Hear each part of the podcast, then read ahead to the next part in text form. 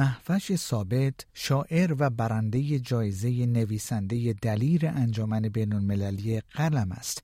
خانم ثابت از سال 2008 تا 2018 ده سال از عمر خود را در زندانهای جمهوری اسلامی ایران گذرانده است. او به همراه خانم فریبا کمال آبادی یکی دیگر از اعضای جامعه بهایی با اتهاماتی از جمله جاسوسی برای اسرائیل، توهین به مقدسات و تبلیغ علیه نظام ابتدا به 20 سال زندان محکوم شده بود. اما در دادگاه تجدید نظر دوران محکومیت او به ده سال کاهش پیدا کرد. خانم ثابت که پس از ده سال تحمل حبس از زندان آزاد شده بود در روز نهم مرداد امسال بار دیگر در ایران دستگیر شد و مجددا به ده سال زندان محکوم شد من پیمان جمالی هستم و روز گذشته فرصتی دست داد تا گفتگویی داشته باشم با خانم نگار ثابت دختر خانم محوش ثابت که ساکن استرالیا است و توجه شما رو به شنیدن این گفتگو جلب می کنم.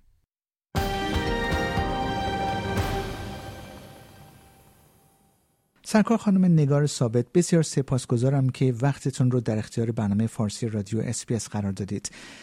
خانم ثابت شما در مقاله در نشریه پن سیدنی در ماه نوامبر نوشته اید در ماه مارچ سال 2008 مادرم توسط وزارت اطلاعات به شهر مشهد احضار شد تا سوالات مربوط به دفن یک فرد در قبرستان بهاییان در آن شهر رو پاسخ بده. و در ادامه این مقاله شما فرمودید که مادرم بلافاصله پس از اون دستگیر شد. امکان داره کمی بیشتر درباره این احضار و دلیلی که مادرتون رو دستگیر کردن توضیح بفرمایید لطفاً. عرض ادب و احترام حضور شما و شنوندگان عزیز. بله در واقع در مارچ 2008 بود که مامان به خاطر عضویت سابق در گروه رهبری جامعه بهایی ایران که به همون گروه یاران در واقع موسوم بود احضار شدن به مشهد. چون تحت در واقع با, با اطلاع کامل در واقع حکومت ایران این گروه مشغول رسیدگی به امور اجتماعی جامعه بهای ایران بودن و هیچ کار غیرقانونی یا خلاف یا در واقع زیرزمینی انجام نمی‌شد. در حال برای یک سری سوال و جواب ایشون احضار شدن به مشهد و بعد از اون به مدت ده سال دیگه بر نگشتن و در واقع می‌تونیم بگیم که به صورت اولیه جاسوسی اسرائیل توهین به مقدسات تبلیغ علیه نظام متهم شدن که 20 سال حکم گرفته بودن هر کدوم از اعضای این جمع یاران که در واقع هفت نفر بودن درست. که البته وکلای ایشون خانم شیرین عبادی که در اون زمان وکیل ایشون بودن گفته بودن که سر سوزن شاهد و مدرکی در تایید این اتهامات وجود نداره و هیچ مستنداتی در این دادگاه ارائه نشده بوده و به همین دلیل با دفاعی که انجام شد به هر حال حکم شکست و فقط حکمی براشون باقی موند که تشکیل جمعیت غیرقانونی بود و هر کدوم از اونا ده سال رو حبس و تحمل کردن در واقع. خانم ثابت مادر شما همونجور که فرمودید پس از تحمل ده سال زندان در سال 2018 آزاد شده بودند بار دیگه در روز نهم مرداد امسال در ایران دستگیر شدند و بار دیگه به ده سال زندان محکوم شدند. امکان داره بفرمایید این بار ایشون رو به چه اتهامی دستگیر کردن و روند این پرونده تا کنون به چه صورت شده؟ بله حتما. این سری که در واقع گرفتاری ایشون زمانی که 31 جولای یه موج جدیدی در واقع از سرکوب بهای ایران صورت گرفته بود و تنها حدود چهار سال از آزادیشون میگذشت. بعد از اون ده سالی که عرض کردم در زمان دستگیری مامان مبتلا به کووید بودن و اصلا تهران نبودن. با پدرم داشتن در شمال ایران استراحت می‌کردن و در واقع اعضای خانواده از ایشون نگهداری می‌کردن. و مامورین به هم شمال رفتن و هم خونه ما رو در تهران همزمان در واقع مورد تفتیش قرار دادن و برای بار سوم منزل ما رو گشتن وسایل رو بردن از مدارک اسناد لپتاپ موبایل ها طلا هر چیزی که فکر می‌کنیم که مثلا در واقع می‌تونستن ربط بدن یا ربط ندن از منزل ما برده شده. و خود مامانم از شمال در واقع دستگیر شدن و از اون تاریخ بعد از اینکه انتقالشون میدن به زندان اوین توی تهران از اون زمان در واقع تا زمان دادگاهشون خب ما که بیخبر بودیم و بعد از دادگاه یعنی تا زمان دادگاه البته چند تا تماس تلفنی کوتاه با پدرم داشتن. اما از زمان دادگاه که 21 نوامبر بود ما دیگه هیچ خبری از ایشون نداشتیم. نه تماس تلفنی و نه ملاقات که کلا ملاقات حضوری تا الان نداشتیم. البته حدود دو روز پیش مامان رو به بند عمومی بالاخره از انفرادی منتقل کردن و طی تماسی که با پدرم داشتن ما خبردار شدیم که ایشون مجدد به کووید دچار شده بودن و وضع جسمانیشون با توجه به بیماری های شدیدی که قبلا داشتن بیماری ریوی دارن سل استخوانی و تمام آرتروزها و موارد دیگه مجددا به کووید دچار شده بودن توی این مدت. و چه بسا که این بیخبری ما مربوط به این بوده که نمی‌خواستن در واقع اقدامی از جانب ما شاید صورت بگیره که مداوایی انجام بشه. و مامان تقریبا تمام این مدت توی انفرادی بدون دسترسی به دکتر بدون دسترسی به دارو فقط این دوره رو گذروندن. و حالا سرمایه زندان اوین و شرایط وخیم نگهداری و نداشتن هیچ گونه امکاناتی توی سلول انفرادی که مامان قبلا دو سال و نیمش رو تحمل کرده دوباره برای ما یک دژاووی وحشتناکی که ما باید دوباره این کابوس رو زندگی کنیم. به هر حال الان به بند عمومی منتقل شدن ولی اینا بیگناهن. فریبا خانم کبالابادی هم همینطور ده سال قبلا کشیدن. مجدد دارن دوباره ده سال در آغازش هستن. و بدون کوچکترین گناهی یعنی بدون کوچکترین عنوان یا شاهد یا مدرکی که بگیم اینا خلافی از جانب اینا صورت گرفته. حکم اتهام این سریشون برهم زدن امنیت کشوره که توضیحش اداره جمعیت تحت عنوان فرقه انحرافی بهاییت با هدف برهم زدن امنیت کشوره. حتی روخونیش هم سخته. این اتهام جدیدیه که در واقع بهشون زدن و مجدد ده سال بهشون حکم دادن خانم ثابت مادر شما شاعر و برنده جایزه نویسنده دلیر انجمن بین المللی قلم هستند. اشعار ایشون در کتابی به نام مرا تو در نظر آور به چاپ رسیده. آیا امکان داره کمی هم درباره این کتاب لطفا توضیح بفرمایید؟ بله این داستان این کتاب خیلی جالبه چون مادر من خب معلم بودن هستن. و نویسنده. در واقع همیشه دستی بر قلم داشتن سالهای سال. شاید هیچ وقت فرصت نمی شده یا حالا شرایط زندگی اجازه نمی‌داده. ولی توی این ده سال اول حکمی که داشتن ایشون شروع کردن به نوشتن احساسات و عواطف و در واقع یه نوع تخلیه شاید بشه گفت احساساتشون از طریق اشعار. و این اشعار رو اول به دست ما میرسوندن. حالا چون دسترسی به کاغذ و قلم و این چیزا نبود روی یک لا دستمال کاغذی چون حتی دستمال کاغذی زیادی هم در دسترس نداشتن. که اینا رو به من حالا اگر ملاقات حضوری صورت می‌گرفت به من پدرم یا بقیه اعضای خانواده میرسوندن و این کم کم به صورت یک مجموعه ای در اومد که ما اینا رو زمانی که ترجمه شد که تحت عنوان پریزن پونت هست یا اشعار زندان حالا خیلی مورد توجه در سطح بین المللی قرار گرفت و سال 2017 هم رو که فرمودین برنده این جایزه بین المللی در واقع از طرف انجمن قلم شد نویسنده دلیر عنوانش بود. و بعد از اونم البته اشعاری داشتن که اتفاقا من یک شعرشون رو از کتاب دیگرشون حکایت عاشقی آماده کرده بودم که اگر وقت بود. خواهش می‌کنم. من با کمال میل من ما شنوا هستیم. بفهمید اسم این شعر هست فرزند زندان.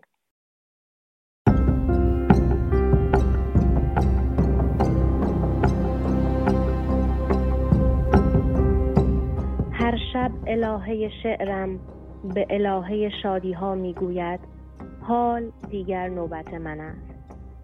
و او می‌گوید چه استقامتی داری هنوز منتظری؟ شعرم دنیا را ندیده است شادی ندیده است. حتی یک روز آزادی ندیده است. شعرم فرزند زندان است. و من قلبا باور دارم که روزی آزاد خواهد شد و سراغ تو خواهد آمد و به تو خواهد گفت غمگین مشو می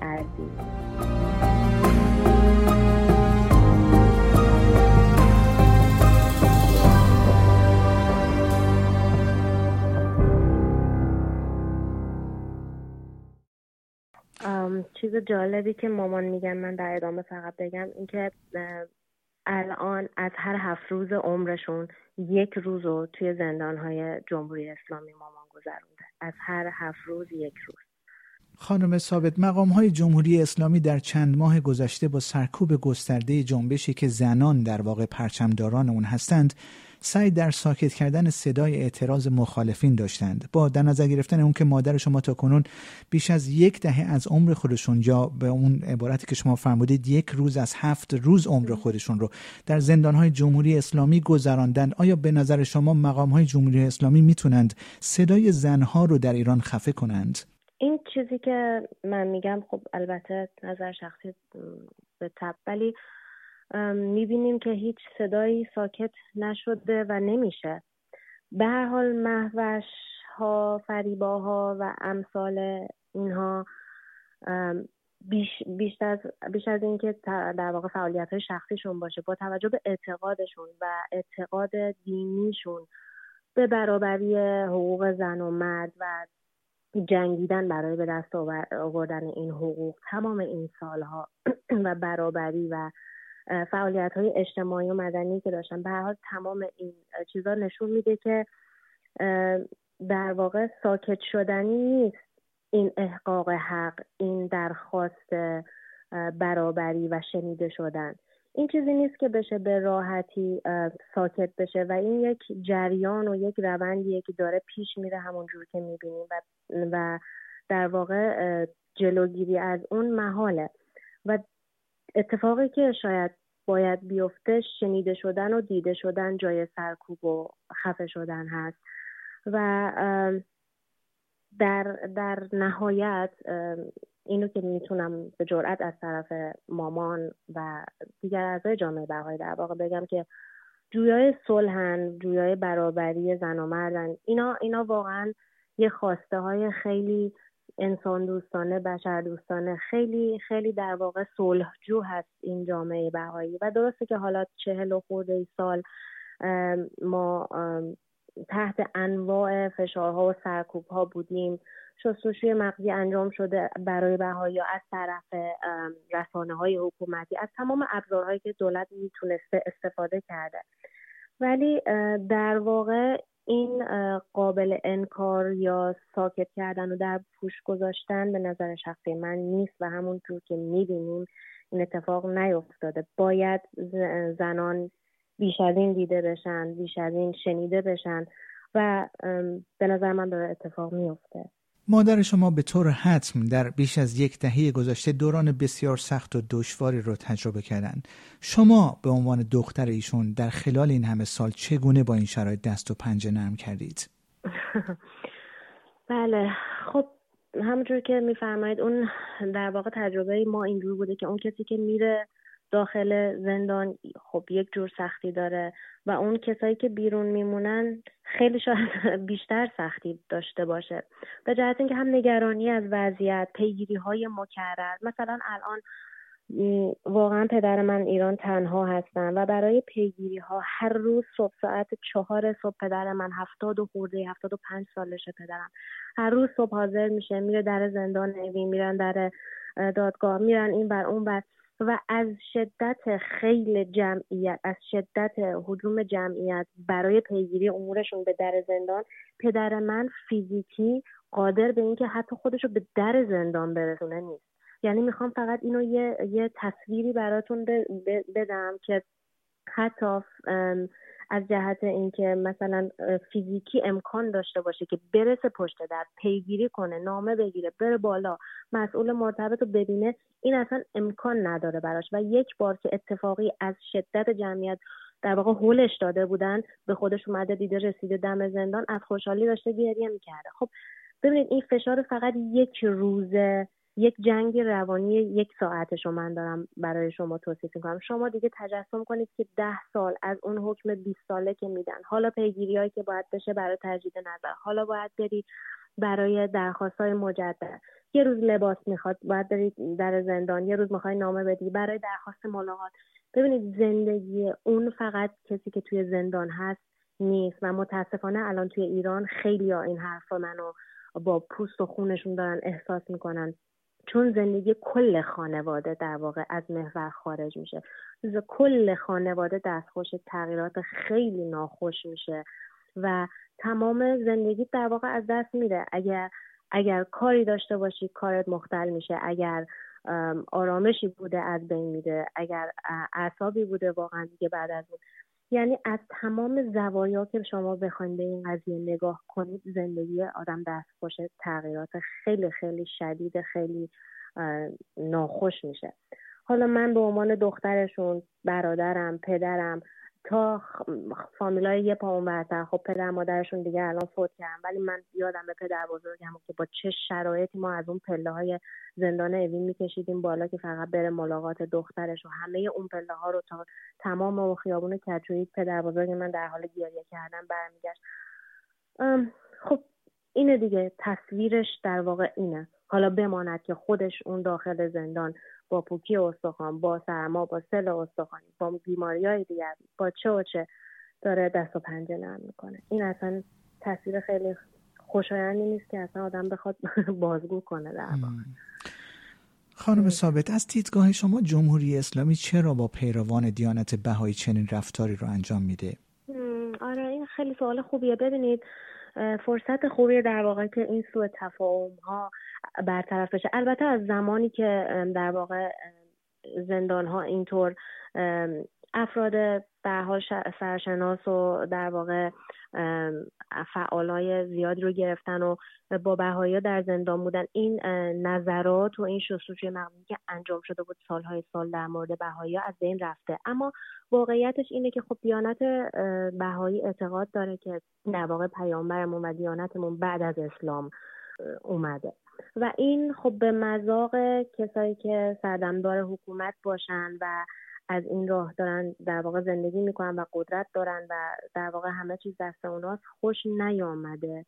و از ابتدا سعی بر ساکت کردن و در واقع در پوش گذاشتن و یک نوع خفقان و یک نوع سرکوب سیستماتیک علیه جامعه بهایی صورت گرفته این چهل خورده سال این چیز جدیدی نیست. ولی اتفاقی که افتاد خب اون اول اوایل انقلاب در واقع اعضای محفل که در, در واقع ساخت مدیریت جامعه بهایی داشتن اینا رو چند دوره گرفتن. چقدر از اول انقلاب تا الان شاید 200 تا بهایی اعدام شدن تا امروز تحت فشارهای روانی بودن آزار و اذیت های فراوون.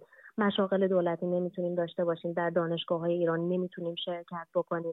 واقعا بزرگترین اقلیت مذهبی غیر مسلمان تو ایرانه که بزرگترین آزار و شکنجه رو داره توی این چهل و خورده سال می‌بینه. و این فقط به خاطر اینه که یک اعتقاد به این داریم که تا انسان هست و وجود داره پیامبر هم از جانب خدا میاد و این یک روالیه که خود در واقع ختمی نداره و این یه چیز ادامه داره.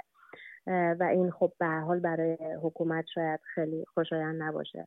و چیز دیگه ای که تمام این سالها من دوست روشن بشه این که میگن در واقع این اتهامای جاسوسی و ارتباط با اسرائیل و تمام این حرفایی که در مورد جامعه بهایی می‌زنن. چیز جالب اینه که اصلا پیامبر ما که به واسطه همین در واقع شاید شیخ یا حالا ملاهای اون زمان تبعید شدن از ایران که در واقع دیانت بهایی رشد نکنه به خاطر اینکه نگران بودن که انقدر همه دارن بهایی میشن. ایشون اصلا تبعید کردن به امپراتور به به به بغداد. اون زمان امپراتوری عثمانی بود سال 1892 یه چیزی. اصلا اون زمان اسرائیل وجود نداشت. اصلا اون زمان این سید اسرائیل و این دشمنی و این این داستان ها وجود نداشت. 1892 ایشون اونجا صعود کردن. اونجا به خاک سپرده شدن. اونجا شده در واقع قبله یا در واقع نقطه مقدسی برای بهایی سراسر عالم. اون چه ربطی داره به اینکه الان اسرائیل و مشکل حکومت اسلامی این واقعا یک سوء تفاهم بوده. این یک تقارن در واقع تقارن تاریخی یک تقارن شاید موقعیتی بوده که بعد از اون سوء استفاده شده برای همین سرکوب ها برای همین ها برای نفرت پراکنی و پروپاگاندا. این تنها دلایل جمهوری اسلامی برای نفرت در صورتی که بهایا احتمالا دیگه الان هر کسی تا یه حدی دوربرش بهایی داشته و آشنا بوده. صلح جوترین آدم واقعا نه دنبال سیاستن نه دنبال قدرتن نه دنبال شهرتن. آدمایی هستن که فقط دنبال صلح و خیرن و ایران وطن ماست.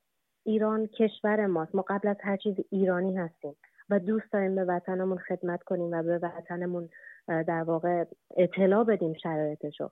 چطور ما می‌تونیم دشمن باشیم؟ چطور ما می‌تونیم جاسوس باشیم؟ اینها بجز اتهام های پوچ و واهی فقط برای حفظ قدرت چیز دیگه نیست. سرکار خانم نگار ثابت بسیار سپاسگزارم که وقتتون رو به اسپیس فارسی دادید. ممنون از شما قربان SBS is Australia's most trusted multilingual broadcaster. Our listeners are loyal, highly engaged, and have supported countless local businesses. We offer advertising packages for businesses of all sizes. Our experienced sales team will guide you through the process of owning a great campaign. Bring your own ad or have our production team make you something in one of our 68 languages. Start the conversation with your new audience today. Email sales at sbs.com.au.